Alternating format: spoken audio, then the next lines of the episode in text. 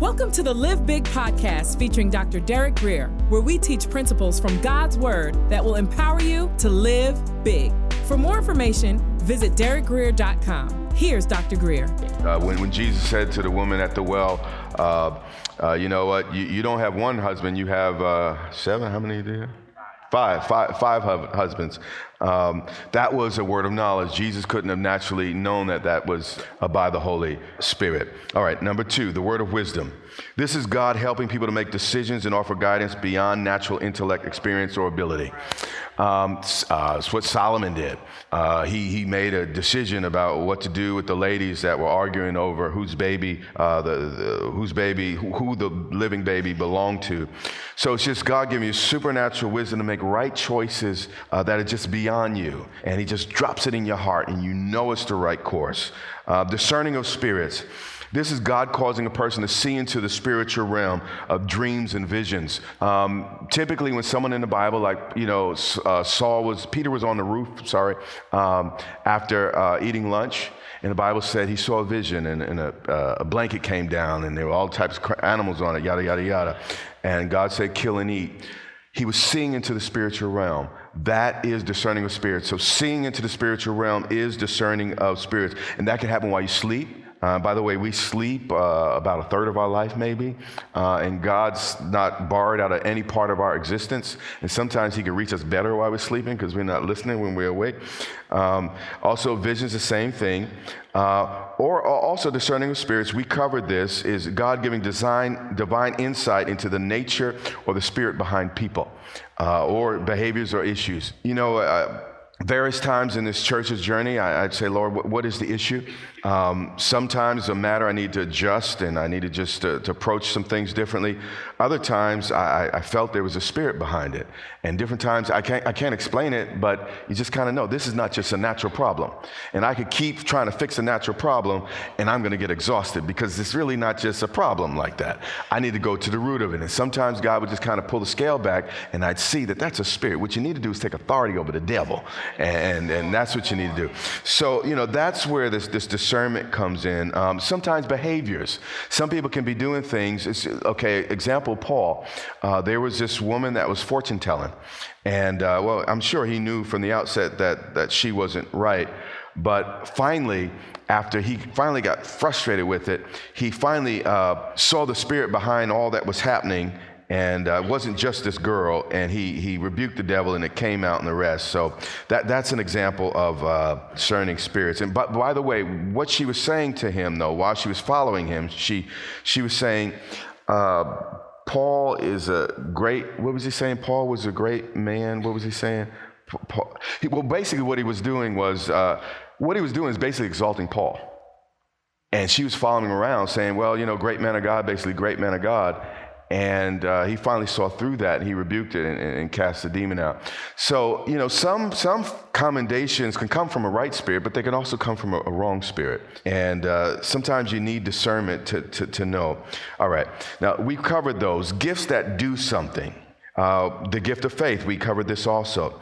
This is God's supernatural removal of doubt and fear in difficult situations. This is an example where Daniel could sleep in the lion's den. This was an example where Peter could sleep before he was uh, to be beheaded the next day. It's supernatural faith where God just steps in and there's no doubt. You just know it. I just got it. And, and you, are stepping into God's face. It's an awesome, awesome experience when you step into the gift of faith. So, uh, by the way, look at all these. We're all to have a level of knowledge, aren't we? We're all to have a level of wisdom, aren't we? We're all to have a level of discernment, aren't we? We're all to have a level of faith, aren't we? But then God kicks in and takes it to a whole nother God level, okay? So all of these gifts have a counterpart that we're to just walk in in general but then it has that super where god just you know just just just adds you know multiplies 10 times uh, maybe even more you know uh, what, what we have naturally then he says the gift of healing this is God's miraculous power used to restore a person to health. Um, this is this is a gift of the Holy Spirit. The Holy Spirit uh, loves people, and um, you know we're we're trained that you know we go to the hospital and all that, but you know a lot of the world don't have hospitals. All they have is God, and the ancient world didn't have hospitals. They had the pool of Bethesda, and that was a mess. Uh, they, they didn't have a lot of great treatments. So, uh, you know, we'll look at that and we say, well, you know what? God doesn't heal because we have hospitals. Wait a minute. That's an American theology. Uh, in a lot, of the, a lot of the world, there are no hospitals, so you need God. And God is a healer, and He cares about people. And how can you fulfill your purpose if you're dead? Right? So, the gifts of healing uh, God uh, uh, releases through different people in the body. Some of you in this room, sure, probably flowing that gift, but you probably don't know it. Because you probably never really stepped out to pray. And because of that, you probably don't know. But, but imagine if you have that gift flowing in you, there are people in your life that you might be the instrument God would love to use to keep them alive to fulfill their purpose. So you don't have to be a pastor to have the gift of healing. You, you don't have to be, you don't have any title. All you have to do is be a part of the body of Christ. Someone God has anointed uh, with that particular gifts. And also with the gifts of healing, some people seem to have a level of success with certain things more than other things. And God kind of just moves them that way. And um, uh, it's, it's an amazing gift. The gift of miracles. That's when Jesus uh, and, and, Peter walked on the water. The ability to perform signs and wonders that confirm God's word and bear witness to Jesus. When he multiplied the loaves and the fishes, all that is uh, the gift of miracles.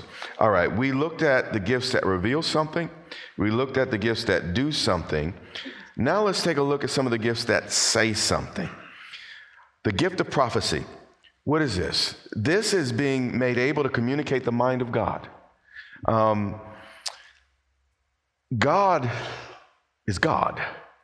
And, you know, no one knows God save He reveals to us what He's thinking, what's on His mind. And he's like a big God. There's, there's a huge difference, distance between us, uh, apart from the Holy Spirit uh, being in our hearts and, and making God plain. So, Prophecy is simply God dropping into your mind his mind. Amen. And you being able to communicate it to others. And we'll flesh this out a little bit uh, using the Bible in a, in a few verses, uh, in, I mean, a few moments. Uh, then he adds diverse tongues. This is the ability of certain people to speak in a language they never learned for the purpose of interpretation. This is not like regular tongues. This is like when you stand up in a meeting or, or you're praying and you begin to pray uh, and it's, it's a little different than, than your normal praying in, in, in the Spirit. Uh, and then after that, someone interprets, he doesn't translate, interprets, basically gives the gist of what you're praying for. And that is also a very, very important gift. Diverse tongues, and then it says interpretation of tongues. This is the ability God gives certain people to put into words the gist of what has been spoken in tongues. So, um, you know, uh, in, in the assembly, God wants to communicate. And uh, at times he'll do it through prophecy, other times diverse tongues and, and, and interpretation. And uh, let, let's dig in a little bit. Let's go uh, to 1 Corinthians 14 and 1. And let's continue on. Now, I already stated that the spiritual gifts in Corinth had been largely misused, it was, it was just a mess. But I need you to see something. Paul said this in spite of their misuse pursue love and desire spiritual gifts. And he's talking about what he's already spoken about, those nine. There will always be people that use these gifts for spectacle and profit, but we can't throw out the baby with, with the bathwater. He says, no matter what happens, still pursue spiritual gifts. In fact, he says, pursue love and desire, meaning if you love, you will desire. Why? Because these gifts aren't for you, they're for others. So the more super God puts on my natural, the more blessing I can be to you. So if I really love God and, and the assembly, I'm like, Lord, what is it that you, you've placed in me and that, that you created me for? In that, in that it, will be a blessing to, to others. Let's go to 1 Thessalonians 5 and verse 19. Again, this is Bible study, lots of Bible. He says this do not quench the Spirit, or do not put out the Spirit's fire. But the next verse tells how people were doing this. Do not despise prophecies. What do you think happened in the church? The church Thessalonica, people began to prophesy wrongly. And the, the gift was abused, so people's like, you know what? I'm not listening to that stuff. I don't want anything to do with that prophecy stuff. So they began to back away. But he said, don't, don't do that. This, this is the way you need to handle this. Test all things. So, so don't just believe everything you hear just because somebody said it. Compare what you heard with God's word. Also, have discerning leaders assess it. And, and, if it's God, there will be two or three witnesses. Listen to 2 Corinthians 13 and 1. This is a very important verse. It says this This will be the third time I'm coming to you. Paul was about to visit them for the third time. He was about to say the same thing. And what he was saying, by the mouth of two or three witnesses, every word, every word.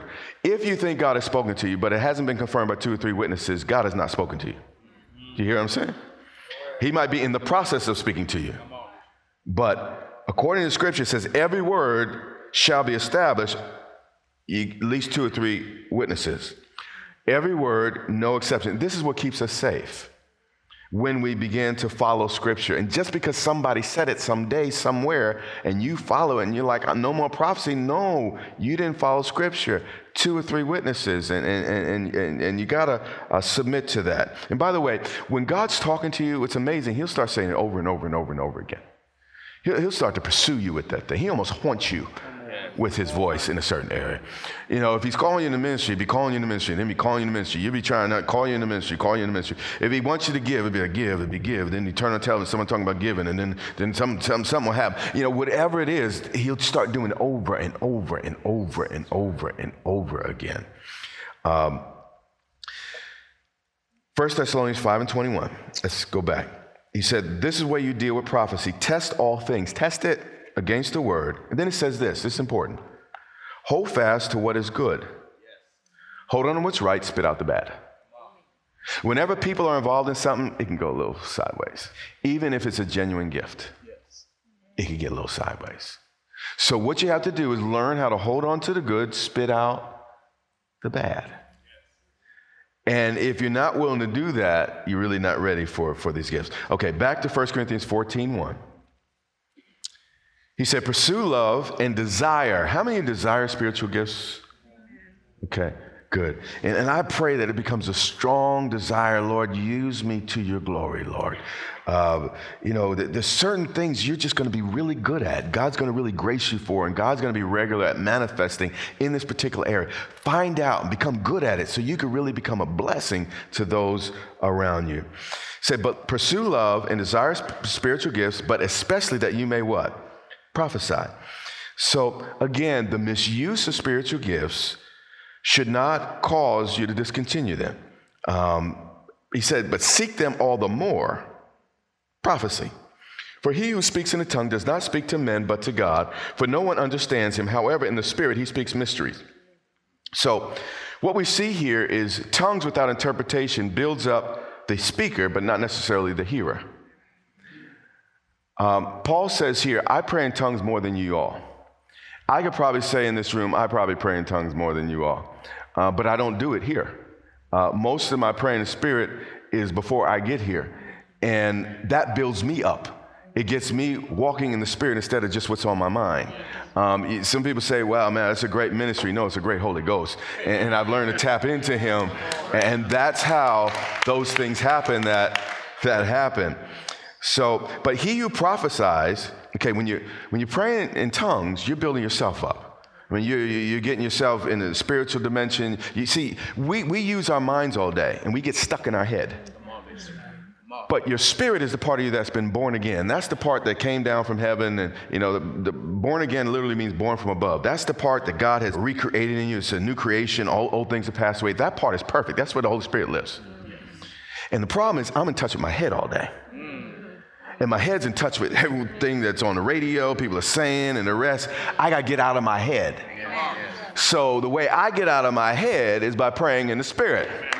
So I start engaging that part that's deep down inside me where God lives. And it's amazing as I pray in the Spirit, thoughts start surfacing and, and I start hearing little things that, and there's a sensitivity that comes and, and it benefits me. But if you're listening to me, it's not going to really benefit you but it benefits me. Okay?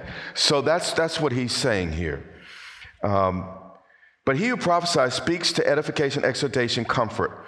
So, this is why prophecy is so important, why we should desire it. God used it to build us up, to stir us up, and to cheer us up. And it's a word we can understand. So, when you're talking about an assembly, tongues might bless you, but what's goobly gobbly got to do with you blessing me? But when you tell me, I believe the Lord is saying it's going to be all right, and I just lost my job five minutes ago, hey, that blesses me. So that's what he's saying. Everyone was coming, just do this tongues thing. It's like, why don't you come in here being concerned about blessing somebody? And that's what, the whole, whole, whole point here. And by the way, this type of prophecy was more uh, uh, forthtelling than foretelling. This was not predictive. And also, when it's genuine prophecy, it typically doesn't end in confusion. If people are getting confused in the rest, something's gone amiss. Watch four. He who speaks in a tongue edifies who? Yep, edifies me. But he who prophesies edifies who? Okay. Now, what we see, this whole chapter is about conduct in church services. How would a, because we're, we're, how would it behave in community? And this is what Paul is correcting. And, and um, if you understand that, the whole chapter all of a sudden becomes crystal clear what uh, Paul is saying, actually, both, both chapters. Then he says, I wish you all spoke with tongues. Now, the NIV ESV says it even clearer. I want you all to speak in tongues. Is that in the book? Yeah, I'm messing with some sacred cows here, but the book says it's for everybody. Okay. All right. What he's saying is listen, it's for everybody, but not all Sunday. That's not what we come together to do. That's what he was trying to say. So, okay, stay, stay with me. I wish that you, I want you all to speak in tongues, but even more that you prophesy. And he said, He who prophesies greater than he who speaks with tongues. Again, it's about a church service, unless he what? Interprets. Why? Because if he interprets, you can understand. And he's saying tongues and interpretation equals prophecy. That's what is being said there. They're different instruments through which God communicates, but prophecy is someone just, you know, kind of bubbling up, okay, this is what I believe the Lord is saying. But tongues and interpretation, diverse tongues, forgive me, interpretations, is someone speaking in tongues and someone getting the gist of it and say, well, uh, I believe the Lord is saying X, Y, and Z. But both cases, uh, you are getting a communication from the Lord's heart and mind. Does that make sense? Okay, just a little bit. All right. But now, brethren, if I come to you, he's talking about coming to you. He's not talking about private devotional stuff. If I come to you and I come into church speaking with tongues, public services, what shall I profit you? Unless I give you a clear revelation, some knowledge, prophecy, or by teaching. So, this is why teaching is such a staple uh, in this house. But in the teaching comes revelation, knowledge, and, and we even you'll hear the worship leaders. They don't always go into you know eyes roll back and say, "Thus saith the Lord." But but you know the Lord is speaking through various exhortations, and, and even when they receive the offering, the different you know you know God's speaking. So uh, anyway, uh, what shall I profit you unless I speak by either of those those things? Um, church is supposed to be a growth environment but a corporate experience where we can grow together. If I'm just praying in tongues, it's just my little private thing between me and God. It's not a corporate thing. Do you understand? So he's saying in the church, now I'm not saying you can't speak in tongues in church, but it can't be all tongues. It can't be that in church. And then he goes on and says this, and he goes on, because what they did is they abused speaking in tongues. And he's correcting it. Listen to what he says, verse 7. Even things without life, whether flute or harp, when they make a sound, unless they make a distinction in the sound, how will anyone know what's piped or played?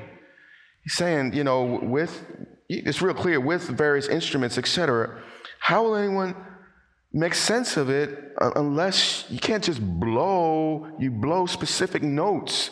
And with speech and communication, it has to be clear and specific to really be a blessing to someone else. For if the trumpet makes an uncertain sound, who will prepare for battle? So likewise, unless you utter by the tongue words easy to understand, how will it be known what is spoken? So in church, we can't just do that. There has to be a spoken word. For you will be speaking into the air if you're just speaking in the spirit, in tongues.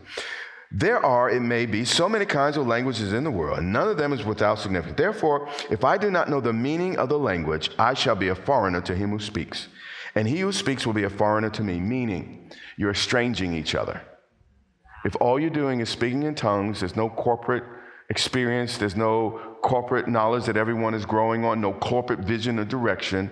Everyone is just estranged from each other and kind of in their own little world. I don't understand you, you don't understand me, and an undermined uh, community. Even so, since you are zealous for spiritual gifts, let it be for edification of the church. You're saying, guys, if you really want to do this, this spiritual thing and really plug in these gifts, make sure your motivation is other people. Not self-aggrandizement, not, you know, for you to look great. It's for other people. And if your heart, that's why in the middle of talking about tongues, he starts talking about love. The love chapter in the Bible is right in there. He's saying, if you would start loving people, these gifts would start operating better. If you would start loving people, a lot of these issues would resolve themselves uh, in the church. Even so, since you're so uh, zealous for spiritual, let it be for edification of the what? Church, that you seek to excel. Uh, let's go to 1 Corinthians 14, 39 through 40. Uh, we're going to have to do some skipping in, in, again in the interest of time. Same chapter, just a little further down. Therefore, brethren, desire earnestly to prophesy. How many of you would like to know the mind of God? Amen. Amen. Yeah. According to this text, if you desire it, God might release it, but you got to want it. And now that you have the information, he's like, okay, it's available to me. I want to know the mind of the Lord. And that's what I want to know all day long. God, what is on your mind? What, what, what are you thinking? You know, uh, is this good? Is this bad? Is it, you know, what is the deal? You have been listening to the Live Big podcast with Dr. Derek Grier. For more information, visit derekgrier.com or follow Dr. Grier on social media.